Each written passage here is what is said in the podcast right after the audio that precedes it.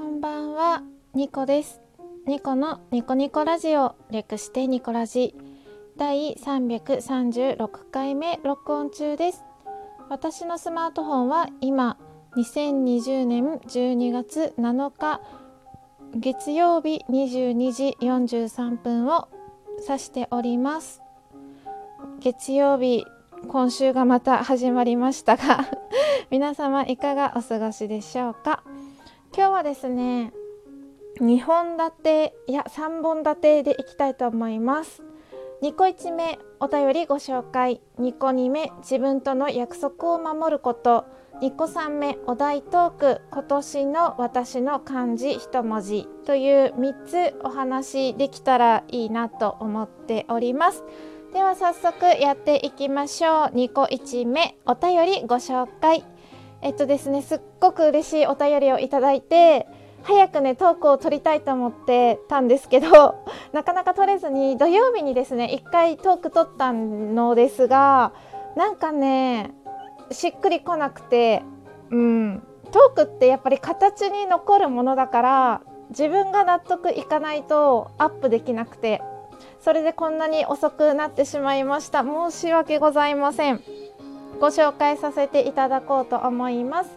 村人 D さんですね。D ラジの D さんです。ニコラジではもうおなじみの。えっと D さんからいただいたお便り読ませていただきます。ニコさんこんばんは。月のマークですね。いつも素敵なトークをありがとうございます。最新トーク拝聴いたしました。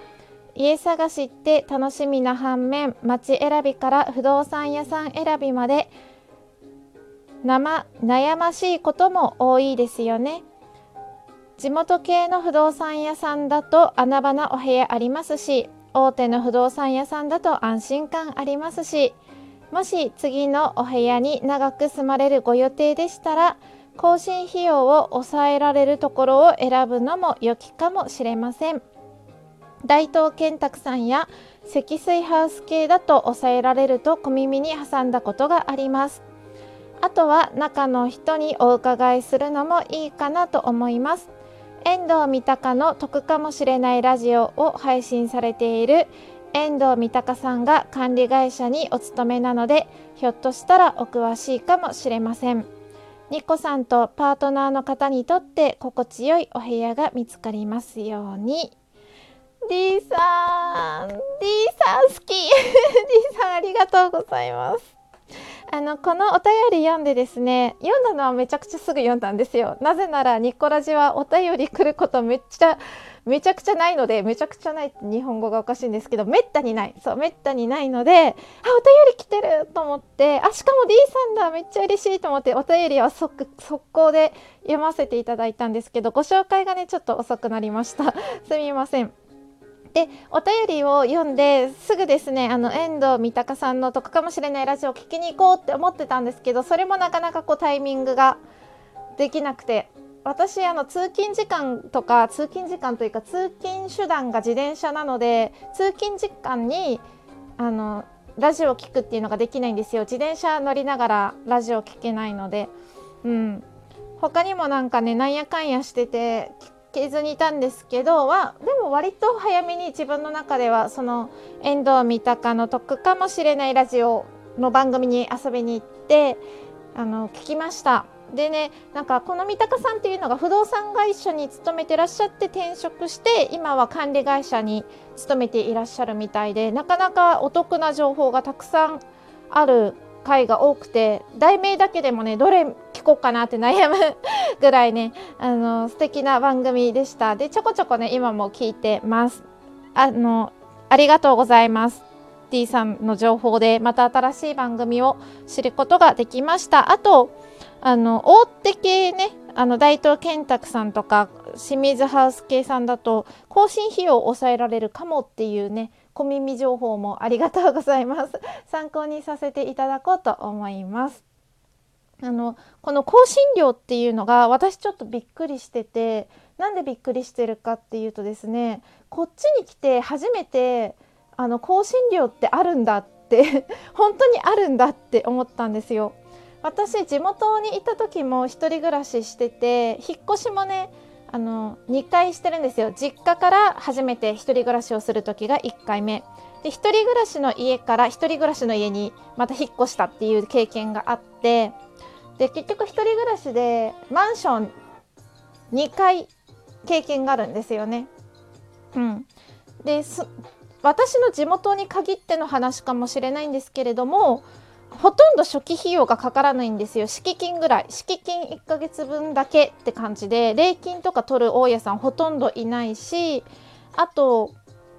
あの更新料もねただ自動更新されていくんですよ。別に書類が必要とか保険のなんか2年で保険で切れる契約を最初に結ばされるじゃないですか。だから2年以上住んでたら保険切れちゃうんですけど保険入りましたよっていう新しい保険入りましたよっていうなんか申請書というか書類証拠みたいなのを大家さんに送るとかそういうのもなくてもちろん更新料もかからなくてただただひたすら自動更新されていくみたいな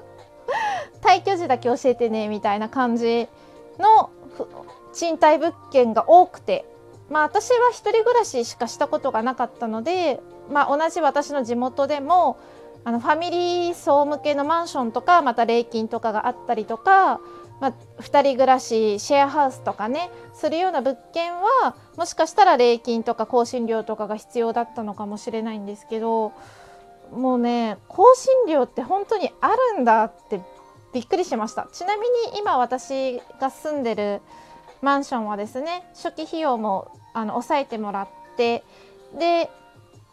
えっと、更新料もないのであこっちでもそっかって同じような条件で家って借りれるんだってのほほんってしてたんですよ。そしたらねあの更新料かかる物件もちらほら見るようになって2人暮らし用のマンションとか見るとねええー、と思ってつらつらい。更新料とか礼金とか本当に撤廃してほしい。もう法律で取ったらダメよってしてほしいぐらいのあの気持ちです。で家探しはちょっとまだ難航してるというか、うん、先週ですね初めてあの物件を見に行ったりしたんですけどなかなか希望に合う物件に会えなくてまあこれもねあのご縁かなって思うのでしかもまあすごくね急いで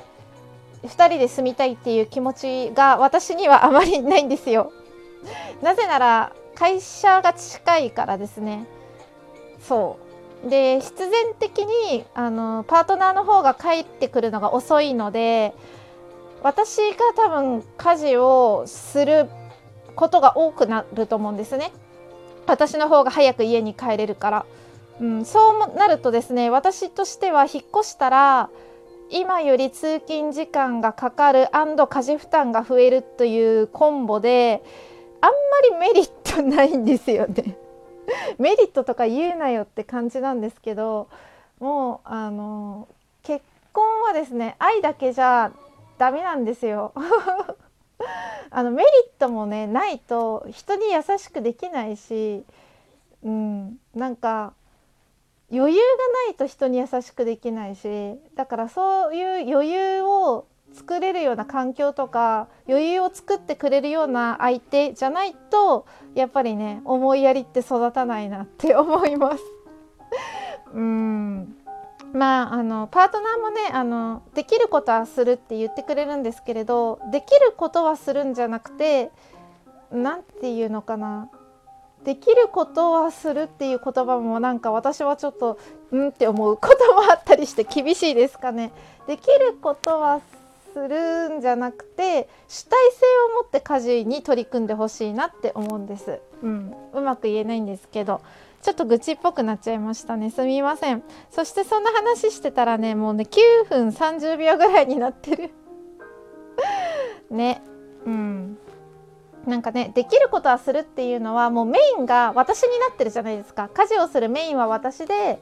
手伝うよみたいなニュアンスだからそれが私はなんか腑に落ちなくて手伝うんじゃなくてもうお互いがお互いのことを自分のことは自分でしてほしいなって 私は思っちゃうのでうんそれがねなんか引っかかってました。はい。愚痴でした。すいません。10分になろうとしている。全然ね2個2目に行けない。まあ2個目行きましょう。自分との約束を守る話。まあ、これ何かっていうと簿記ですね。簿記の勉強が関係しててさすがにもうそろそろ勉強しないとやばいぞって思って勉強し始めたんですよ。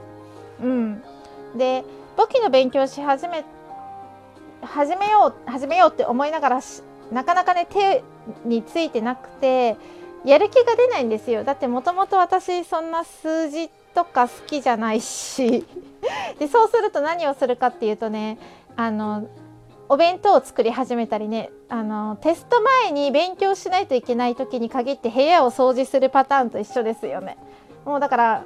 普段しないようなことを率先してするんですよ。お弁当作りを早めに始めたりとかちゃんと夕飯作ったりとか 部屋の掃除したりとかね。そんな逃げるようなことをしてるんですけどまあちゃんとね勉強もし始めてます。でその時に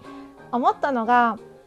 あの自分との約束を守らないといけないなって思って。自分を信じるって書いて自信じゃないですか。